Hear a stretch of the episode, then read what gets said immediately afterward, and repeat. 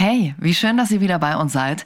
Ihr seid vielleicht gerade auf dem Nachhauseweg im Auto, seid vielleicht schon zu Hause, kocht euch gerade was und die nächste Stunde bringe ich für euch wieder den FC Bayern in euer Ohr, in euer Wohnzimmer, in eure Küche. Und dieses Mal habe ich mit einem Mann gesprochen, der nicht nur der Vizekapitän von den FC Bayern Amateuren ist, sondern ein so cooler, bodenständiger Typ. Ihr werdet selbst sehen die nächste Stunde. Maxi Welzmüller ist in der Nähe vom Ammersee geboren und ist, seitdem er denken kann, FC Bayern-Fan. Ich habe sogar mal im Olympiastadion auch ein Trikot gefangen von Hasan Salihamidzic, also wirklich gefangen. Was Maxi den jungen Spielern, die den Sprung in die erste Mannschaft schaffen können, mitgibt und wie es sich anfühlt, wenn man selbst irgendwann merkt, okay, diesen Sprung werde ich nicht schaffen, darüber sprechen wir und man hört wirklich in jedem Satz, wie stolz er ist, für den FC Bayern spielen zu können.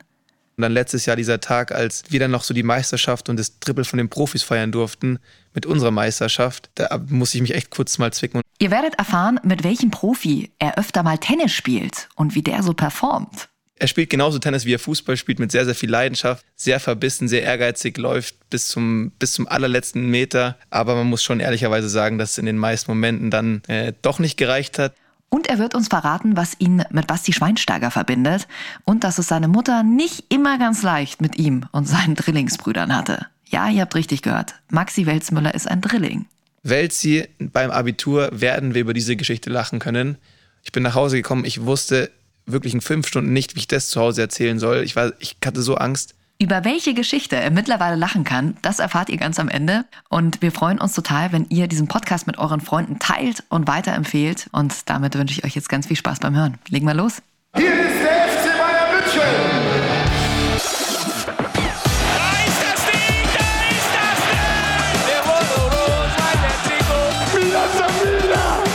das Ding. Der FC Bayern Podcast. Mit Jacqueline Bell und... Maxi Welzmüller. Wir haben vorher schon überlegt, was du sonst noch so sagen könntest. Welchen Namen? Mehmet Scholl hast du vorgeschlagen, ich wollte mich eigentlich als Mehmet Scholl ausgeben, aber es wäre dann doch ziemlich schnell aufgeflogen. Ja, vielleicht. Was Thomas Müller bei den Profis ist, bist du anscheinend bei den Amateuren. Ich habe mich so ein bisschen vorher hier umgehört. Mir wurde gesagt, dass du ähnlich viel quatscht wie Thomas Müller. Also Thomas Müller, Spitznamen Radio Peel. Und er hat uns auch in einem Podcast mal erzählt, dass er immer noch mal einen oben draufsetzen muss. Ich sage dann ciao, dann gehe ich, dann drehe ich aber sofort wieder um. Sobald ich aus der Tür bin, drehe ich um. Ja, da bin ich wieder, vielleicht gibt's ja doch nochmal was, oder einen habe ich noch und dann drehe ich wieder um. Also so einen geschmeidigen Dreifachen gibt's da schon manchmal. Erkennst du Ähnlichkeiten? Ja, vor allem wenn ich an den Physioraum denke bei uns am Campus. Ja. Da sind immer 5, 6 Physios und dann kann man sich eigentlich mit jedem mal wieder auf ein Späßchen oder auf ein Gespräch einlassen. Dann werden ab und zu mal ein paar Schlüssel versteckt. Ja. Da passiert eigentlich alles. Genauso wie der Thomas das gerade beschrieben hat. Ich habe schon gedacht, du vergleichst mich aufgrund seiner Quote, was Tore und Assists angeht, mit ihm. Natürlich auch, klar. Aber das wäre dann ein bisschen... Nee, aber so Radio Peel, Radio Inning, beide vom Ammersee, nur von so der anderen Seite. Ja, glaube ich. Er wohnt genau am anderen Ende vom Ammersee. Ja. Genau. Wir waren auch zusammen beim Merkur Cup. Ich glaube, er wird sich nicht dran erinnern, in der E-Jugend. Mhm. Ich glaube, der Merkur Cup war in Murnau. Und da ist er dann danach zum FC Bayern gewechselt. Ja. Bei mir hat es noch ein bisschen länger gedauert, aber immerhin habe ich es geschafft, dennoch mit ihm im selben Verein zu landen. Ja. Wenn auch verspätet. Ja. Das wäre wahrscheinlich ein Riesengebrabbel bei euch, oder? Wenn ihr zusammen spielen würdet in einer Mannschaft. Fürs Trainerteam wäre es wahrscheinlich zu viel. Ja. Deswegen haben wir uns gut aufgeteilt. Ich kümmere mich um die zweite Mannschaft und er kümmert sich um die Profis. Ja. Wie ist denn so der Kontakt zur ersten Mannschaft? Ja, durch Corona wenig jetzt. Wir waren an der Säbener 2 Jahre, da war echt guter Kontakt. Wir konnten auch das Training oft anschauen. Ich habe oft nach unserem Training das Training von den Profis angeschaut, habe es auch wirklich sehr genossen und auch wertgeschätzt. Jetzt sind wir jeden Tag am Campus. Du kannst nicht mehr ins Stadion gehen und ja, der Kontakt ist dann sehr, sehr eingeschränkt, außer über unsere Jungs, die von der zweiten Mannschaft eben mal oben trainieren und dann schon sagen, wie die Eindrücke waren, wie das Training, wie das Spiel war. Aber so der persönliche Kontakt ist sehr, sehr wenig geworden, leider Gottes. Du bist aber ja schon dicke mit Joshua, ne? Dem hast du, glaube ich, auch das Tennisspielen beigebracht. Hast du gerade schon mal kurz gedroppt? Ja, also über die Tennistrainerstunden hat sich dann so eine kleine Freundschaft entwickelt. Aber erst war das eine berufliches Kennenlernen über Tennistraining und Paddeltraining. Und dann hat sich daraus eine kleine Freundschaft entwickelt. Schreibt ihr dann manchmal auch nach Spielen? Also wie verfolgst du die Profispieler? Ich schaue jedes Spiel von den Profis. Ja. Selbst wenn ich nicht live schauen kann, schaue ich es mir danach nochmal an. Und er schreibt auch nach unseren Spielen. Also da ist der Austausch schon eigentlich ganz gut. Und hin und wieder gibt es einen kleinen Nadelstich in Bezug auf den Tennissport. Also warum jetzt hau raus? Joshua hat es nicht so drauf, oder wie? Doch, er spielt genauso Tennis, wie er Fußball spielt, mit sehr, sehr viel Leidenschaft. Sehr verbissen, sehr ehrgeizig, läuft bis zum allerletzten Meter. Aber man muss schon ehrlicherweise sagen, dass es in den meisten Momenten dann doch nicht gereicht hat. Im Paddel, muss man allerdings dazu sagen, hatte er mal zwischenzeitlich echt einen Hoch. Es hat auch sehr ausgekostet und mittlerweile hat sich das Blatt deutlich gewendet. Und unser letztes Paddelmatch war wirklich ein vernichtender Sieg für mich. Also er ist immer noch enttäuscht. Oh. Und deswegen sind die Fronten, glaube ich, dahingegen ein bisschen verhärtet. Ja, mal schauen, ja, ob er das irgendwie nochmal rausreißen kann. Du warst ja auch in der Allianz Arena, als die Profis damals Champions League gewonnen haben in Lissabon, war am Tag danach so ein kleines Get-Together mit den engsten Leuten, da warst du auch mit dabei. Wie war das für dich in dem Moment, die Jungs zu begrüßen?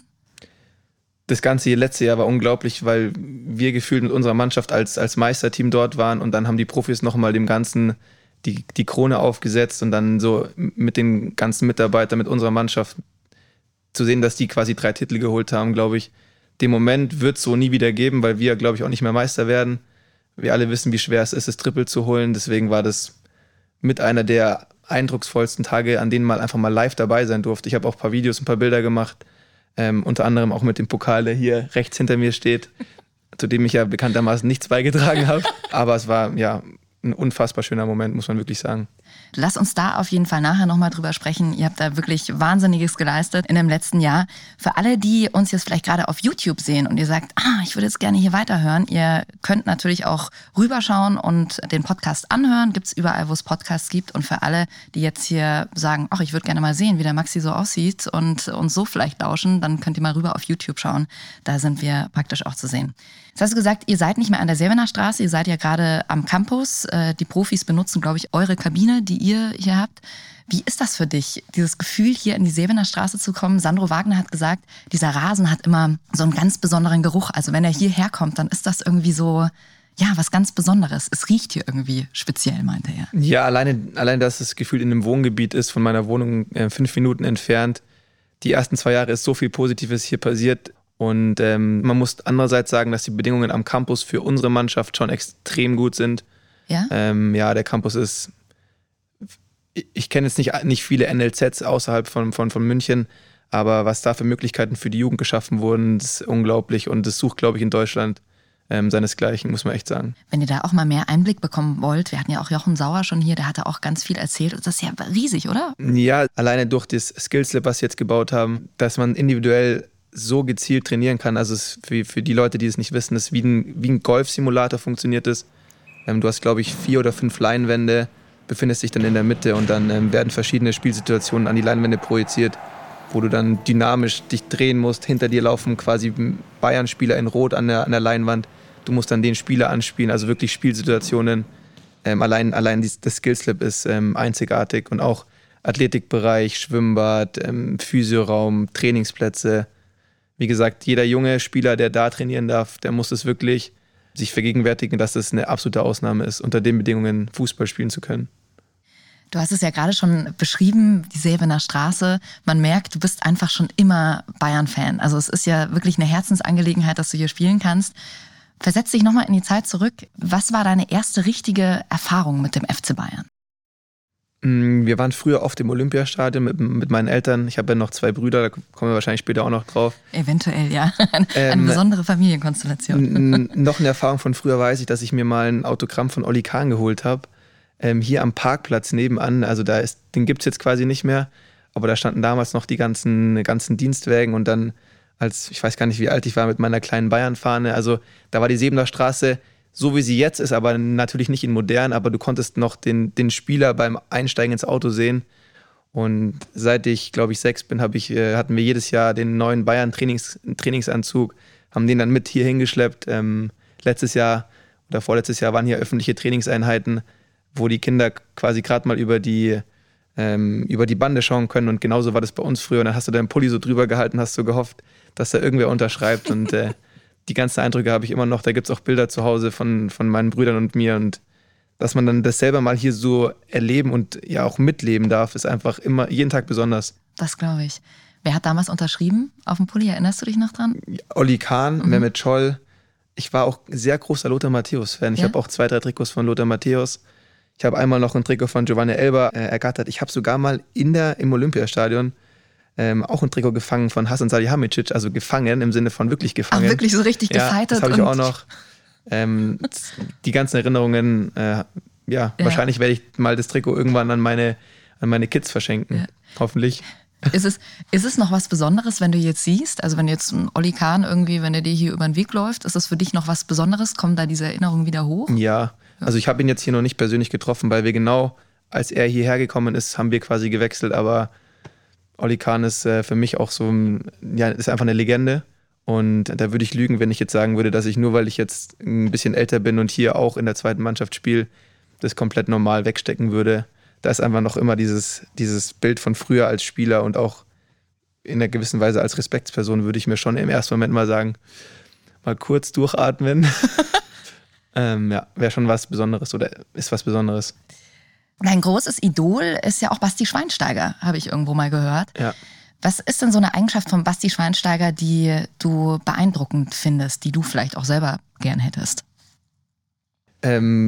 Was ich selber gern hätte, ist das, was er eigentlich geschafft hat, dieses in der, ich glaube, E- oder D-Jugend zu Bayern München zu kommen, dort Profi zu werden und dann den Verein so zu prägen, so viele Titel zu gewinnen und dieses Herz für den Verein zu haben, nicht weil er für 30 Millionen hier mal her transferiert wurde, sondern weil er von klein auf einfach Bayern-Fan war und mit diesem Verein diese großen Erfolge erreicht hat. Mhm. Dann, glaube ich, kommt es auch dazu, dass wir von den Positionen her schon auch im zentralen Mittelfeld, also hat man sich da automatisch immer was abgeschaut, und ja auch sein Auftreten außerhalb vom Platz, jetzt auch nach seiner aktiven Zeit, seine Doku, einfach ein unfassbar sympathischer Typ. Total. Ein Megasportler, der auf der ganzen Welt auch in anderen Sportarten oder von anderen Sportlern brutale Anerkennung bekommt.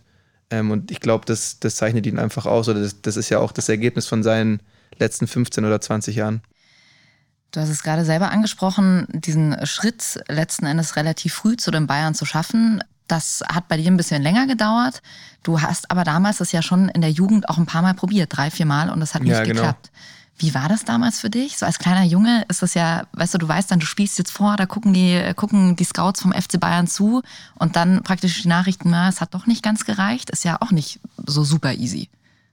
Also da ist man auf jeden Fall traurig.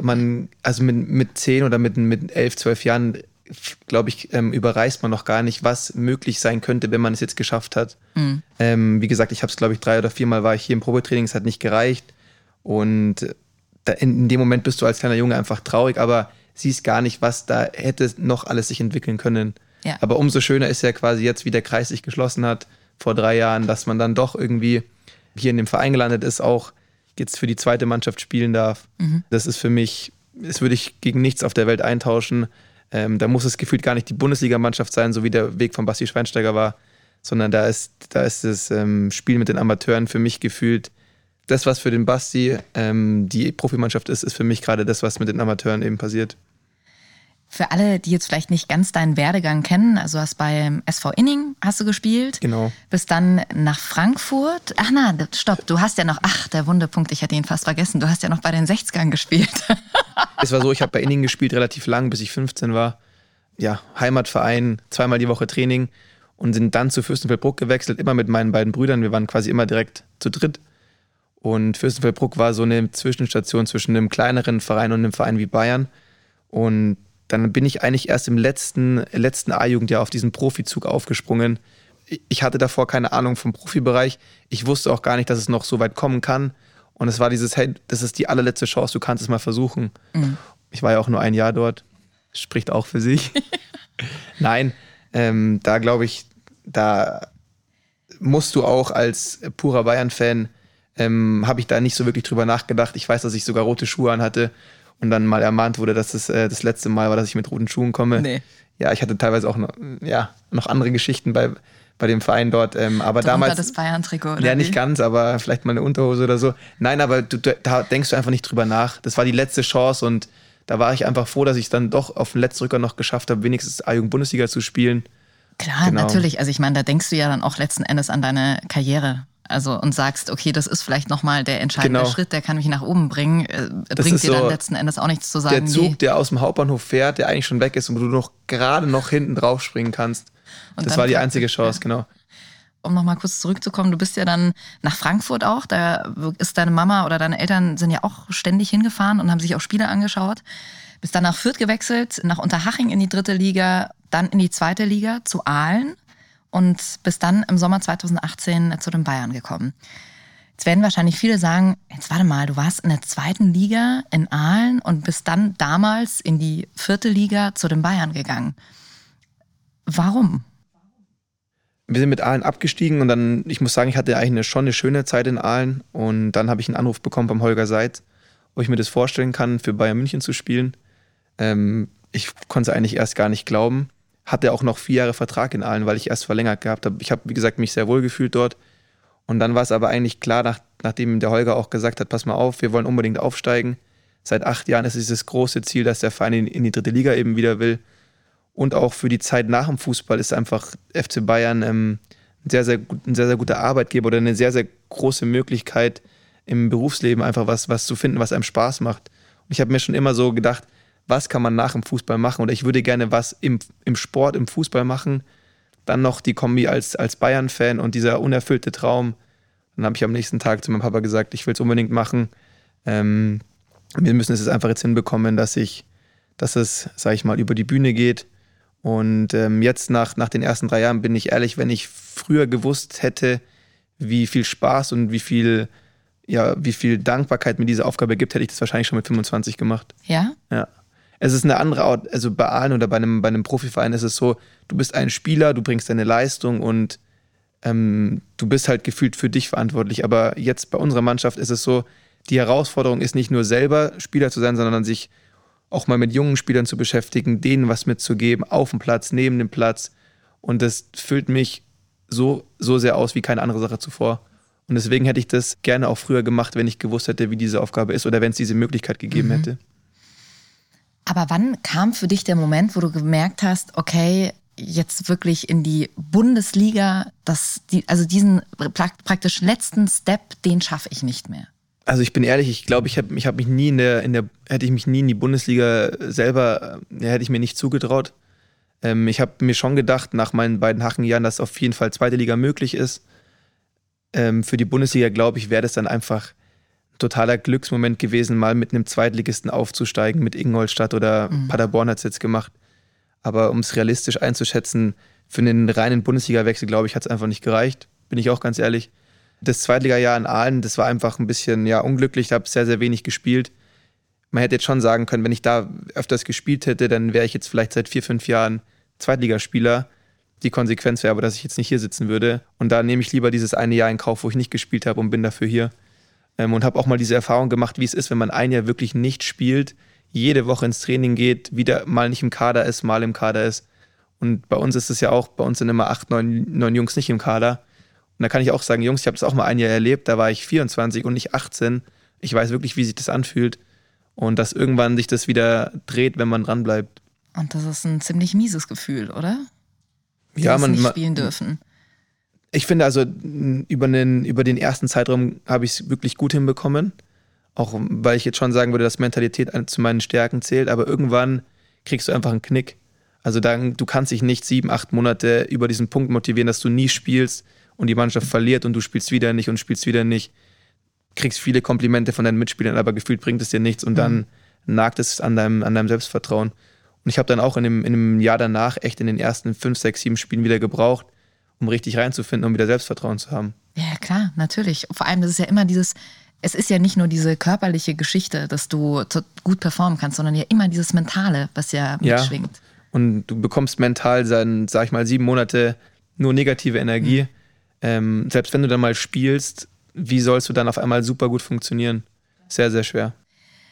Aber du bist, wie du gesagt hast, du bereust nicht. Das finde ich auch sehr schön irgendwie. Das ist gar nicht dieses, oh, ich habe es nicht geschafft, sondern dieses, geil, ich bin da jetzt genau in der richtigen Position. Ich kann meine Erfahrung jetzt weitergeben. Und ihr habt ja, muss man auch sagen, wir hatten unser letztes Interview 2019. Da seid ihr dann praktisch aufgestiegen, seid letztes Jahr Meister geworden und wärt eigentlich theoretisch, wenn es denn gehen würde, in die zweite Liga, ne?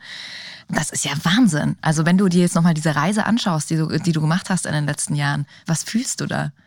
Ja, also die ersten 2 Jahre waren unglaublich. Wir haben alles gewonnen. Wir haben im ersten Jahr, glaube ich, sind wir Meister geworden in der Liga, sind aufgestiegen, haben in England den Premier League Cup gewonnen, so eine kleine Champions League. Das war schon utopisch. Und dann letztes Jahr dieser Tag, als wir dann noch so die Meisterschaft und das Triple von den Profis feiern durften mit unserer Meisterschaft, da musste ich mich echt kurz mal zwicken. Also dass alles so positiv fällt, wie es in den ersten 2 Jahren hier passiert, das ist eigentlich wirklich, eigentlich gibt es das gar nicht. Das ist unfassbar. Ich habe auch von den ersten 2 Jahren meine Trikots aufgehoben, mit den ganzen Medaillen und so eingerahmt, weil davor habe ich ja in meiner Karriere jetzt noch nicht so viele Trophäen gesammelt, außer beim Tennis. Ja.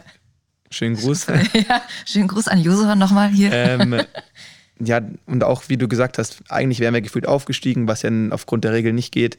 Aber die ersten 2 Jahre hier waren unglaublich. Wie ist das damals? Dann, ich meine, ihr wusstet ja, die Regel ist, man kann nicht aufsteigen, aber habt ihr da viel irgendwie rumdiskutiert, dass das irgendwie blöd ist, oder akzeptiert ihr das dann einfach so? Die Liga wurde gegründet, dass zweite Mannschaften teilnehmen dürfen, aber mit der klaren Ansage, sie dürfen nicht aufsteigen und sie dürfen nicht in den DFB-Pokal. Und deswegen war das eigentlich nie ein Thema. Man muss halt sagen, dass es für die Jungs letztes Jahr schon sehr, sehr gut gelaufen ist, weil viele eben durch diese Meisterschaft super Vereine bekommen haben. Oche Dedryck in den Holland in der ersten Liga, auch ein Jamal Musiala hat das letzte Jahr unfassbar genutzt, um dann zu den Profis zu kommen. Also es war für alle einfach ein großer Mehrwert.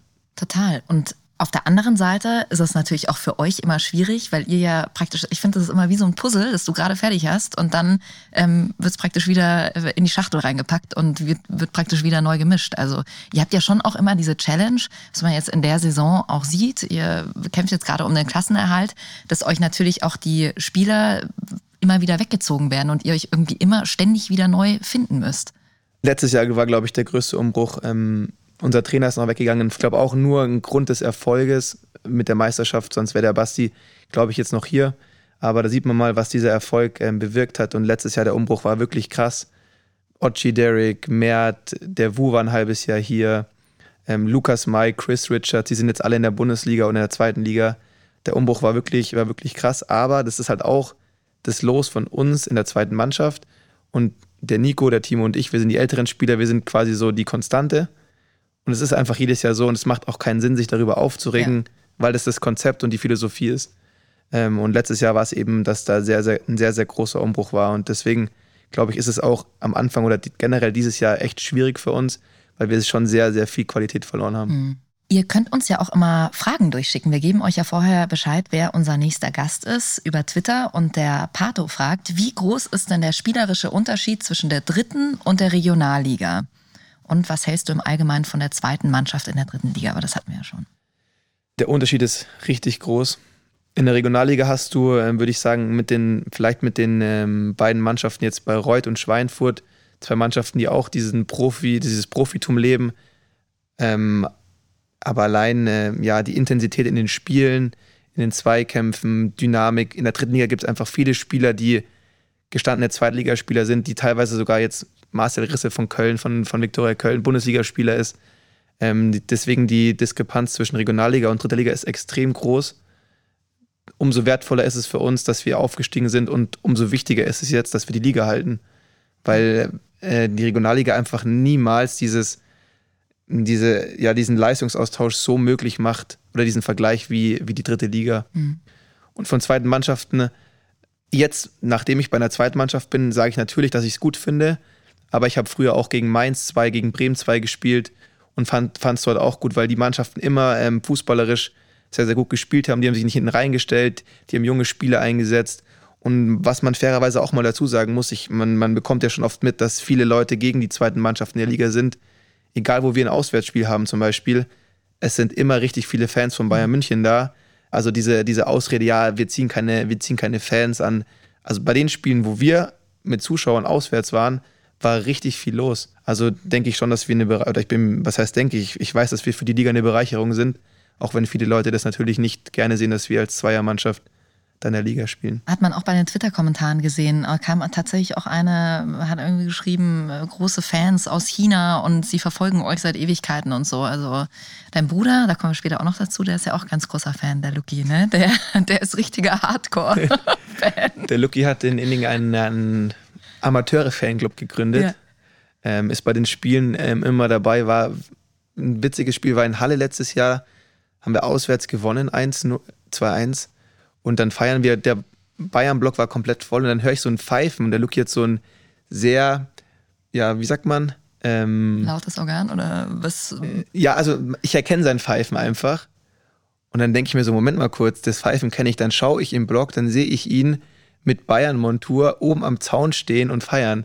Einfach als Überraschung ist er nach Halle gefahren, es war an einem Mittwochabend mit einem Kumpel und hat sich das Spiel angeschaut. Also der ist da sehr, sehr drin, ist auch natürlich Bayern-Fan und findet es umso cooler, jetzt so richtig live die zweite Mannschaft zu unterstützen, die auch ein bisschen Kult ist, muss man auch dazu sagen. Und das war ja, glaube ich, schon bevor du zu den Amateuren hier gekommen bist. Ja, ne? Genau. Ein paar Spätzels von ihm sind schon immer Amateur-Supporter. Hat sich natürlich jetzt schon mal ein bisschen beschleunigt, dadurch, dass ich hier bin. Aber ja, wie gesagt, hat jetzt einen Fanclub gegründet vor 2 Jahren in Inning. Ja. Die haben so eine kleine Kneipe in Inning, hat da alles mit Bayern-Sachen tapeziert, haben Banner gemalt fürs Derby, sind da wirklich mit Herz und Leidenschaft dabei. Und wollen auch lieber, habe ich gehört, die Amateure Trainingsanzüge von dir haben, als irgendwas von den Profis, ne? Ja, der fragt schon immer, ob ich irgendwie nicht mal einen Pulli habe für einen Spätzle oder für ihn eine Jogginghose. Und ja, ich finde es schön, mit wie viel Stolz er das dann auch trägt oder mit wie viel Stolz er da mitfährt. Und das ist halt nicht selbstverständlich. Das ist krass, ja. Du hast vorhin schon gesagt, Nico und du, ihr seid schon so die alten Hasen im Business und wir haben ihm erzählt, dass du hier im Podcast bist und ja, er sagt, er ist wahnsinnig dankbar, dass du damals zu den Bayern gekommen bist. Hey Welzi, was ich dir eigentlich immer schon mal sagen wollte, du bist einfach immer für einen da, auch für mich, das ist wirklich sensationell, aber auch für die Mannschaft genauso wie du. Obwohl du nicht spielen konntest, mit nach Meppen gefahren bist, die Anreise selbst organisiert hast, da eine komplizierte Anreise hattest und wir dann zurückgeflogen sind und du dich im Bus gesetzt hast, um dann 10 Stunden mit dem Bus wieder heimzufahren, um dann einfach beim Spiel dabei zu sein. Das ist wirklich fantastisch und zeigt, wie du für uns da bist und zur Mannschaft stehst und genau. Das hast du die 2 Jahre davor eben auch schon und da haben wir große Titel gefeiert, haben die Ziele erreicht, die wir uns gesetzt haben und sogar noch, wie letztes Jahr, viel, viel, viel mehr.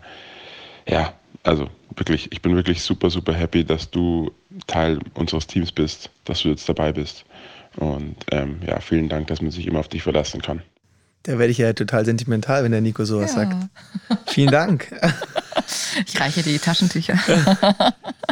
Wie fühlt sich das an, das zu hören? Ja, der Nico ist ja mein Zimmerpartner, fühlt sich sehr gut an.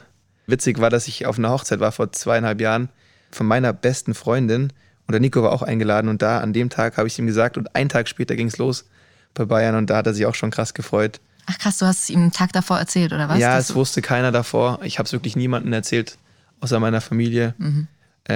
Und an der Hochzeit habe ich es ihm dann gesagt und es war 3 oder 4 Monate später habe ich ihn mal getroffen in München und habe ihn so mal gefragt, da war noch gar nichts mit Bayern München, wie ist das so bei dir? Und habe so aus Scherz zu ihm gesagt, hey Nico, wenn du mal aufhörst, dann sag einfach bitte, dass ich dein Nachfolger werde. Ja, mache ich. Und dann ein halbes Jahr später hat es das Schicksal so gewollt, dass wir zusammengeführt wurden. Mega. Und du hast ja auch eine ordentliche Fahrt, wie er gesagt hat. Bist du einfach mal nach Meppen gefahren, das ist ja seine niederländische Grenze, Bochum die Richtung, einfach mit dem Bus hingefahren? Ich bin hochgeflogen nach Düsseldorf und hatte eine super Zugverbindung, habe dann aber 2 oder 3 Mal den Anschlusszug verpasst. Also wäre eigentlich um 16 Uhr angekommen, bin mit der Mannschaft um 19.20 Uhr angekommen. Und in dem Moment, ich war verletzt, ich konnte nicht in meinen Schuh, weil mir jemand auf den Zeh gestiegen ist. Und es war einfach in der Phase, wo es schon extrem wichtig war, zu gewinnen oder dass wir einfach Punkte holen und dann kann man trotzdem seinen Beitrag leisten, auch wenn man nicht spielt. Und dann bin ich quasi, weil der Flieger voll war, mit unserem Busfahrer runtergefahren. Es hört sich jetzt schlimmer an, wie es ist. Die Hinfahrt war so kompliziert mit der Bahn und den ganzen Umstiegen, dass ich wirklich froh war, 10 Stunden im Bayernbus zu sitzen mit einem Eddie und einem Michi und einfach meine Ruhe zu haben und irgendwie Bundesliga zu schauen und ohne Umsteigen, ohne der Zug fällt aus. Genau, war dann, glaube ich, auch um 2 Uhr nachts wieder hier. Ja. Ja, war auf jeden Fall lustig.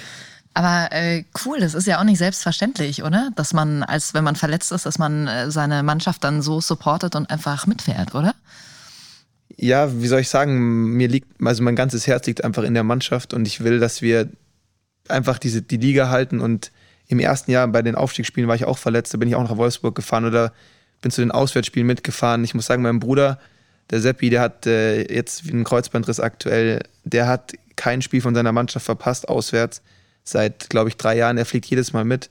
Also von dem ist es auch so ein bisschen abgeschaut. Das liegt vielleicht auch ein bisschen im Naturell von uns. Und ich bin einfach überzeugt, dass man trotzdem seinen Beitrag leisten kann, auch wenn man nicht mitspielen kann, wenn man nur auf der Tribüne ist. Vor allem jetzt mit Corona kann man ja auch von der Tribüne sehr, sehr gut reinschreien, sehr, sehr gut coachen. Und da kann man auch einfach den Spielern helfen. Und deswegen fahre ich da einfach mit. Da passt die Frage vom Kai hier ganz gut dazu. Was macht ihr am Campus, um junge Spielerinnen und Spieler bei der Entwicklung ihrer Persönlichkeit zu unterstützen? Wie sieht da deine Aufgabe aus? Sowohl auf als auch neben dem Platz, habe ich, glaube ich, vorher schon mal gesagt. Auf dem Platz einfach coachen, viele Tipps geben, auch mal nach dem Spiel.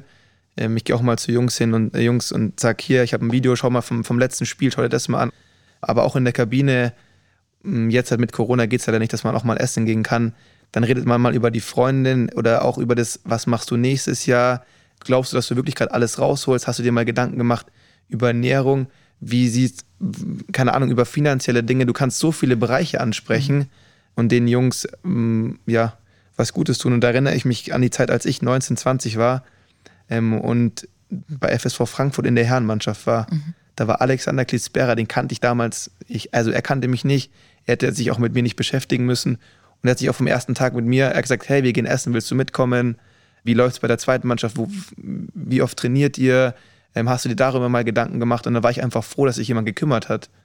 Und das hat man dann so im Hinterkopf und denkt sich, hey, man kann jemandem eigentlich genau das Gleiche auch geben und ihm was Gutes tun. Ja, vor allem in so einer komplett, was heißt nicht neuen Situation, aber schon in einer speziellen Situation. Ja, gerade was du alles sagst, wie geht's weiter, wenn ich irgendwann nicht mehr aktiv spielen kann, wie auch die finanziellen Geschichten, das stimmt schon.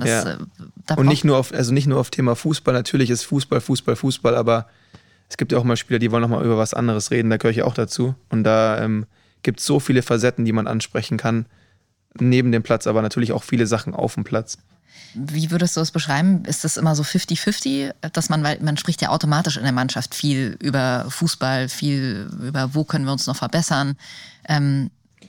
Ja, es ist viel über Fußball, aber im Campus kann man trotzdem viele Sachen ansprechen, so Thema Respekt. Wir schenken jedes Jahr den ganzen Campus-Mitarbeitern was und die Jungs sind beim ersten Mal so gefühlt, warum machen wir das? Mhm. Gefühlt haben wir mit denen nichts zu tun, ja, aber selbst die Frau am Campus am Empfang, die uns jeden Tag das Tor aufmacht, die kriegt von uns auch einen Blumenstrauß. Ja, natürlich. Und wenn du das denen einmal erklärst, dann verstehen die das und dann bin ich mir sicher, dass die in 5, 6 Jahren oder in 2 Jahren sagen, hey, das war eine gute Sache, das mache ich, wenn er irgendwo mal in der Mannschaft ist und da die Verantwortung dafür trägt, macht er das genauso. Und sind so viele Kleinigkeiten, ob es die Kantine ist, hier die Wäschefrau, die Geli, die wir jetzt seit einem Jahr nicht sehen, die schreibt mir einfach alle 3, 4 Wochen, hey, bitte sag allen schöne Grüße, dann schicke ich denen ein Foto, dann waren wir mal hier, Ostern.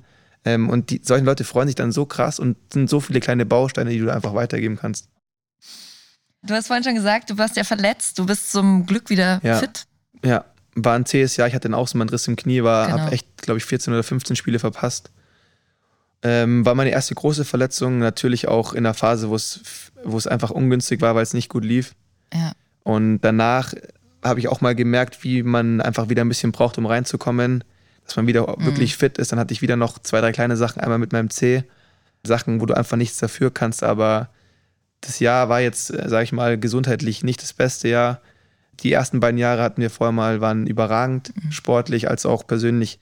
Das Jahr ist jetzt schon ein bisschen zäh, aber unser Trainer hat mal gesagt, beim FC Bayern musst du dich gegen die größten Widerstände durchsetzen. Und der Widerstand dieses Jahr heißt einfach Klassenerhalt, dass wir den einfach hinbekommen oder den Nichtabstieg. Und dann würde ich mit einem Riesenlächeln auch hoffentlich die Saison abschließen und trotzdem sagen, dass es ein gutes Jahr war. Daumen sind auf jeden Fall gedrückt.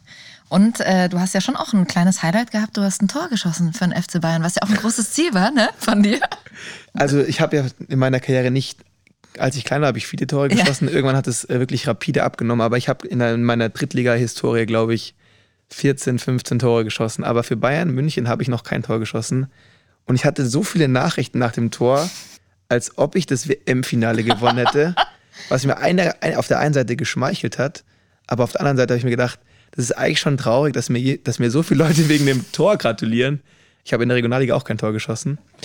Ich habe in meinen ersten 3 Vorbereitungsspielen hier bei Bayern 3 direkte Freischusstore geschossen. Da habe ich mir gedacht, oh mein Gott, ich werde hier wahrscheinlich noch Stürmer. Und dann eine komplette Flaute gehabt. Deswegen bin ich sehr erleichtert, dass dieser Bann gebrochen ist.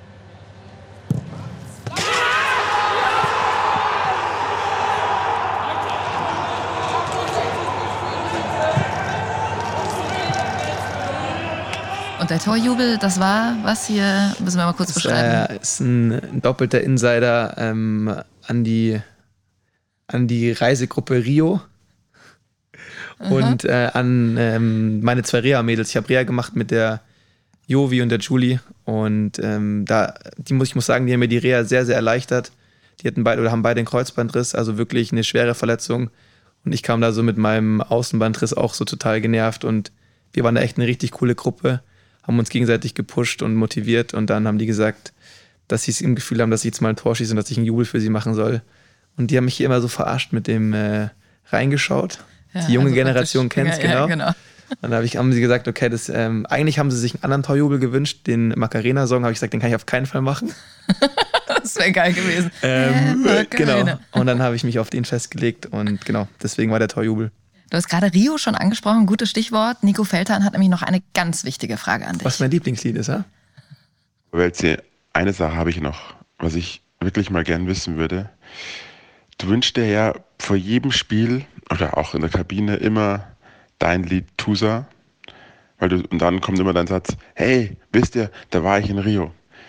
Ich würde gerne mal wissen, was für Erinnerungen du damit verknüpfst mit Rio. Was ist da passiert, dass du bei jeder Möglichkeit dieses Lied hören möchtest?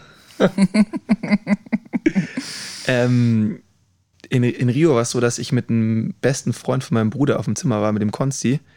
Und der so aus Spaß gesagt hat, ja, das ist jetzt hier Trainingslager für die Rückrunde, da greifen wir richtig an. Und dann sind wir an einer Strandbar vorbeigegangen und haben das Lied gehört. Und dann wurde das so das Lied von der Gruppe. Und da hatten wir einfach alle gute Laune. Und da gibt es jetzt dann auch noch einen Film von unserer Urlaubszeit, auch mit dem Lied hinterlegt. Und dann habe ich beim ersten Spieltag gesagt, die Kabinenmusik macht ja die jüngere Generation, weil Timo, Nico und ich immer für unseren Geschmack kritisiert werden.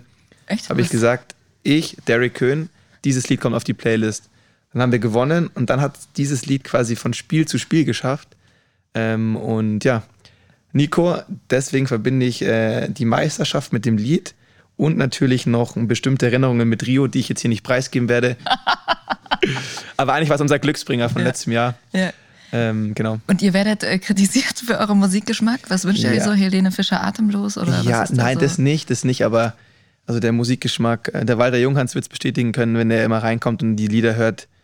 Der kann nur den Kopf schütteln und verlässt die Kabine wieder. Also da muss ich jetzt nochmal sagen, der Scotty, der jetzt bei den Profis ist, hatte sehr fragwürdige Musik.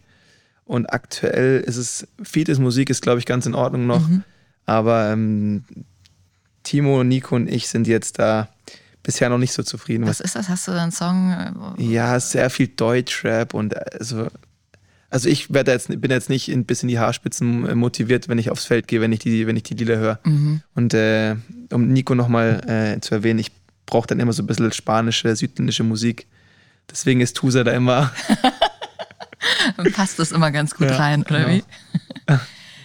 Wie? Ja, du hast jetzt deinen Vertrag, wurde ja auch nochmal verlängert bis 2023. Du hattest so einen ganz witzigen Hashtag unter deinem Bild. Hashtag Opi Welzi weiterhin an Bord. Das ist eine gute Zusammenfassung, finde ich. Ja, der eigentliche Opa ist ja der Nico. Timo und ich sind ja gefühlt eigentlich nochmal 4 Jahre jünger. Aber wenn man sieht, dass gefühlt jetzt die 2003er bei uns mitspielen, und ich einfach 13 Jahre älter bin, das ist völlig irre. Ja. Kriege aber einige Komplimente, dass die können es immer nicht glauben, dass ich schon 31 geworden bin. Im Herzen fühle ich mich auch ein bisschen jünger noch, körperlich auch. Zwar nicht wie 22, aber schon noch einen Ticken jünger. Aber im Vergleich zu denen ist man natürlich wirklich, ist man ein Opa, ist einfach so.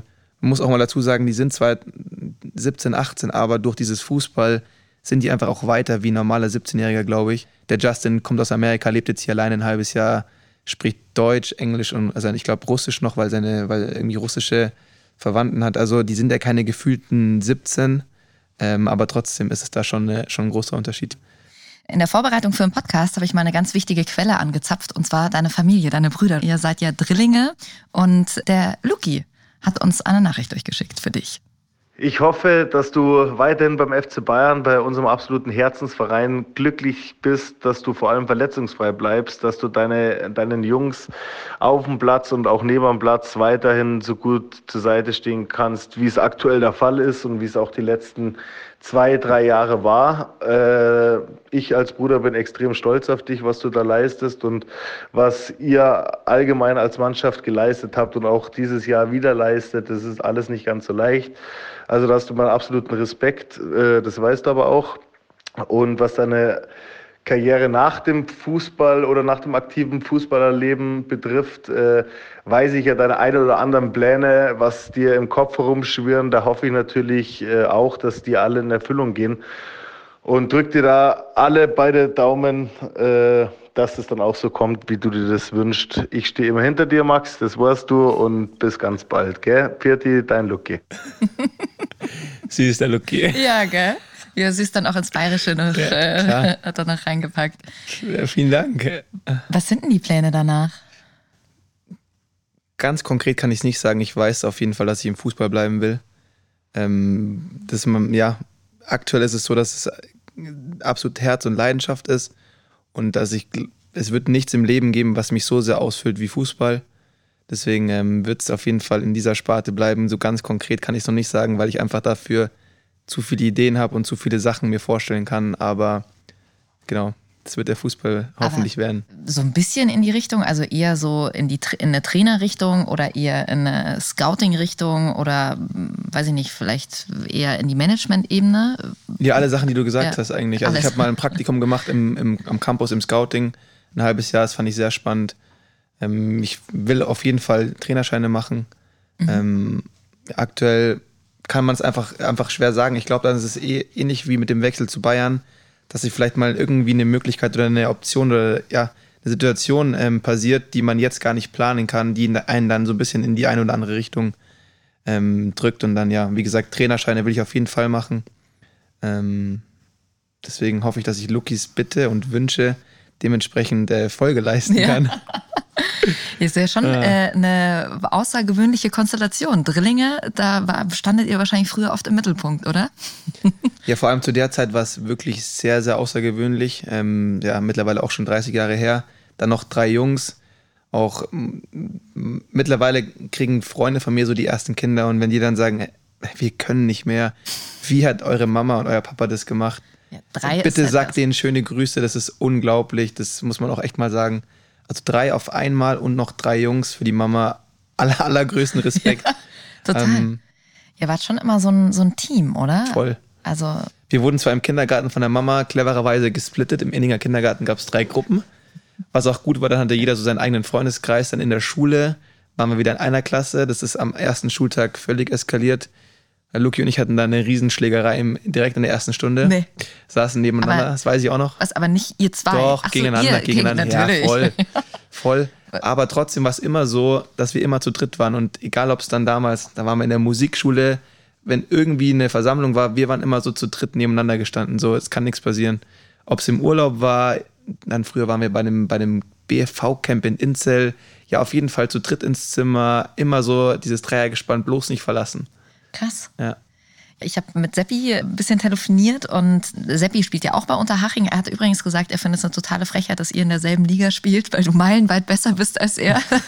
Ach. Er hat eben auch gesagt, dass das nie so ein Konkurrenzding war, weil man könnte ja auch meinen, weißt du, ihr spielt alle Fußball, letzten Endes du warst immer irgendwie so ein bisschen, ich will es jetzt nicht sagen, aber besser oder hast du vielleicht manche Schritte gemacht, die sie auch gerne gemacht hätten und dass da trotzdem so ein Supporter ist.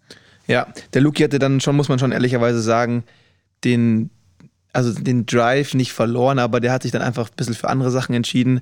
Du weißt es vielleicht, Luki ist ein krasser Naturmensch, hat jetzt bei uns im Garten mittlerweile 15 Hühner, zwei Ziegen, hat sich jetzt vor einem Jahr noch 5 Schafe geholt, die haben jetzt Nachwuchs bekommen, ist da einfach krass in der Natur unterwegs und hat seinen Jagdschein gemacht, geht fischen, verkauft seine kleinen selbstgemachten Eierdosen mit Lukis frische Eier.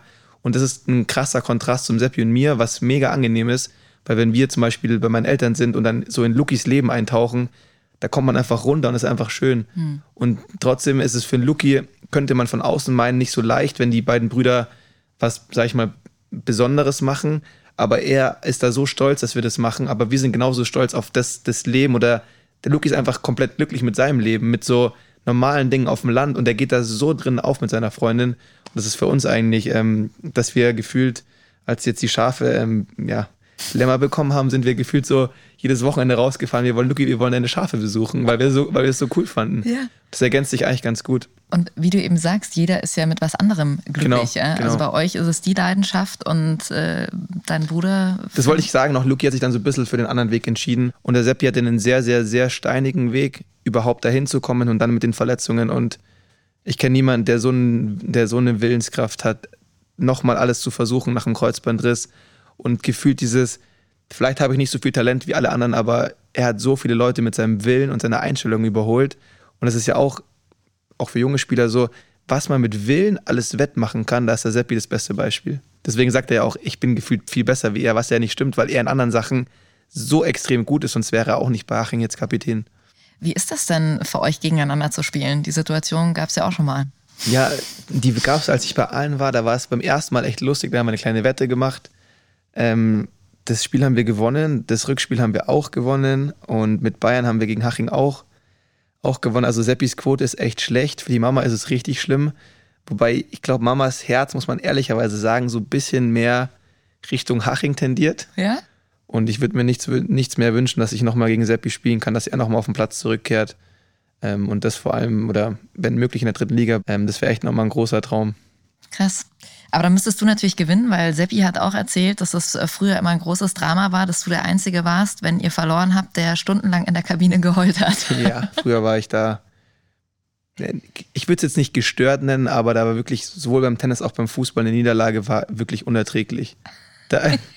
Ja, so hat er das auch beschrieben, dass alle irgendwie schon wieder fein waren und jeder irgendwie was getrunken hat und hier gibt mal Apfelschorle her und du noch da saßt. Völliger und, Weltuntergang. Ja, genau, ganz schlimm. Ich fühle mich jetzt so ein bisschen wie der Nikolaus, der das Buch aufmacht. Wir haben nämlich noch ein paar Sprachnachrichten vom Seppi bekommen. Ach Gott. Es gab eine Sache bei uns in der Jugend, da habe ich irgendwie nie ganz durchgeblickt. Ich hoffe, du kannst mich da nochmal aufklären. Was waren eigentlich, wenn ich mich richtig erinnere, sind die Eltern zweimal zu dir in die Schule nach St. Ottilien eingeladen worden. Einmal muss irgendwas mit dem Ball gewesen sein, dass die Wand geweißelt werden musste. Und beim anderen Mal... Ich weiß nicht, was da war, aber irgendwie hattest du eigentlich doch eine gute Note, dann doch nicht. Irgendwie hast du zum Rotstift angesetzt. Was war denn da genau? Schweigen. Ich war auf einer Klosterschule in St. Ottilien und da war, ja, die Erziehung war ein bisschen strenger wie auf Seppis High Society Schule im Nymphenburger Gymnasium in München. Und die erste Geschichte... Wir hatten nach der Schule so Studierräume, wo man Hausaufgaben machen musste mit der Betreuung quasi. Wir haben halt Fußball gespielt und haben da so gegen die Wand gebolzt, dass sowohl die Wand dreckig war, als auch im Nebenzimmer oder im Zimmer dahinter das Kreuz von der Wand geflogen ist. Da mussten die Eltern in der Schule antanzen. Das ging natürlich gar nicht. Ja, und das andere Mal hat sich mein sportlicher Ehrgeiz auch auf Latein übertragen. In der 7. Klasse beim Herrn Klotz hatte ich eine 3+ in der Schulaufgabe und der hat die Fehler quasi, die mit einem Rotstift, mit einem senkrechten Strich, war ein ganzer Fehler und ein halber Fehler war quasi wie ein L gemalt. Und ich habe mir gedacht, da malst du jetzt mal an den ganzen Fehler einen halben, den Strich unten dran, weil dann kriegst du eine 2-. Und habe aber nach diesem Strich gemerkt, dass mein Rotstift eine andere Farbe hatte wie seiner. Also musste ich die komplette Schulaufgabe nachfahren, was auch noch kein Problem war. Und seine Unterschrift war aber so krass kompliziert, dass ich das nicht gemacht habe. Und bin am nächsten Tag vorher Klotz, ich glaube, sie haben sich verzählt. Er hat einfach nur das Blatt hochgehalten gegens Licht, hat mich angeschaut. Ich habe direkt angefangen zu weinen. Hab's direkt zugegeben und musste dann in der Tat ein Jahr Latein-Nachhilfe geben. 2-mal die Woche als erzieherische Maßnahme. Und der Herr Klotz hat damals gesagt, Welzi, beim Abitur werden wir über diese Geschichte lachen können. Ich bin nach Hause gekommen, ich wusste wirklich in 5 Stunden nicht, wie ich das zu Hause erzählen soll. Ich hatte so Angst und mittlerweile finde ich es eigentlich saulustig. Ich finde es schon seit 10 Jahren lustig. Also. Das ist eigentlich geil, dass du einfach denkst, so, ach ja, ich mache da nochmal kurz einen Strich unten hin, das wird erstmal nicht checken. Ja. Völlig irre. Wie man früher gedacht hat als Kind, das ist so lustig. Es war im Nachhinein so dumm, wirklich. Ja. Aber was wir auch mit Schülerausweisen und wo wir da rum und Unterschriften und so, man darf es ja immer gar nicht sagen, aber wo der Seppi die Geschichten rauszieht, wundert mich. Tja, haben ganz tief gegraben hier in unserem Sprachnachrichtenhagel. So, eine letzte haben wir noch. Oh. Eine Sache, die ich dir schon immer sagen wollte, ist, dass ich es wirklich bewundere, wie du dich auf dem Fußballplatz für deine Mannschaft einsetzt. Ja, wie du eigentlich selbstlos fast spielst. Wie es für dich wichtiger ist, dass du die Spieler neben dir besser machst und dann vielleicht auch mal selbst eine schlechte Aktion in Kauf nimmst. Eigentlich schon deine ganze Karriere, aber besonders, glaube ich, in den letzten 2,5 Jahren beim FC Bayern kann ich das ganz deutlich sehen und das macht mich unglaublich stolz, dann auch so einen tollen Charakter als Bruder zu haben, der da auf dem Platz die Fäden bei Bayern zieht. Ich drücke euch ganz fest die Daumen, dass ihr den Klassenerhalt schafft und du weißt ganz genau, für mich bist du der Allergrößte. Blitz. Das waren 2 versteckte Insider. Der Seppi ist mal nach Amerika gegangen, ein Jahr zum College-Fußball. Und ich habe schon eine sehr, sehr spezielle Verbindung zu ihm. Das kann man gar nicht so erklären. Wir sind schon oft an denselben Tagen krank geworden, obwohl ich drei Stunden entfernt von ihm war. Wir haben uns an denselben Tagen verletzt an einem Sprunggelenk. Also sind schon sehr viel mysteriöse Sachen passiert. Und als er nach Amerika gegangen ist, hat er mir damals einen Aufkleber vom Duplo geschenkt, so einen kleinen Sticker. Und da ist einfach der Obelix, wie er den Asterix auf seinem Schild trägt. Und da steht einfach nur drunter, total banal, für mich bist du der Allergrößte. Und ich war wirklich traurig, den Seppi ein Jahr nicht zu sehen, habe ich auch wirklich geweint. Und dann, das hängt bei mir auch als Bild. Und der Seppi hat eine Blitzkette und die hat er mir damals quasi auch geschenkt als Glücksbringer für mich und er dieselbe Kette, deswegen blitzt. Ein Teufel von mir ist immer noch das Symbol, das kann man jetzt hier nicht sehen. Nicht sehen das ist immer Blitz für den Seppi. Und der Seppi hat ja auch schon mal in seiner Karriere nicht viele Tore geschossen, aber ich glaube 2. Und da hat er auch immer den Blitz gemacht. Also mit der Hand praktisch den Blitz nachgefahren. Ja. Genau, deswegen die 2 Insider. Wir haben eine sehr, sehr besondere Verbindung, auch mit Luki, das habe ich ja vorher schon gesagt. Ist, glaube ich, auch nicht immer selbstverständlich, dass sich Geschwister so gut verstehen. Wir haben früher sehr viel gestritten, aber uns super schnell vertragen und in den letzten Jahren ist wirklich so eng gewachsen, dass es wirklich sehr, sehr, sehr schön und sehr besonders ist. Aber echt faszinierend, dass man dann das auch wirklich spürt, wie es dem anderen geht. Das sagt man ja immer auch bei Zwillingen. Ja, genau. Das ist irgendwie so eine spezielle Verbindung. Ganz oft so, ich rufe ihn an, Seppi, ich habe Halsweh und Kopfweh, wie geht's dir? Also ja, ich bin aufgewacht, ich habe Halsweh, ich habe Kopfweh. Und das ist mit Seppi wirklich schon, keine Ahnung, 20 Mal passiert. Oder Sprunggelenk links umgeknickt. Ja, er heute auch links umgeknickt. Ach komm. Also wirklich mysteriöse Dinge. Krass. Vielen Dank für die netten Worte, Josef. Wenn euch die Folge gefallen hat, dann empfehlt sie gerne weiter, teilt sie mit euren Freunden. Wir freuen uns natürlich immer über Feedback. Und ich sage danke an den Blitz, an Welzi, an den Opa Welzi, an die Identifikationsfigur. Wir haben ganz viele Namen für dich erschaffen. Hat sehr viel Spaß gemacht. Danke. Vielen Dank. Mir hat es unglaublich viel Spaß gemacht. Vielen Dank an die ganzen Teilnehmer, sentimental wie Nico und Seppi, aber auch bayerisch wieder Lucky. Ja. Und hat mir wirklich ebenfalls sehr, sehr viel Spaß gemacht. Vielen Dank. Danke, Maxi.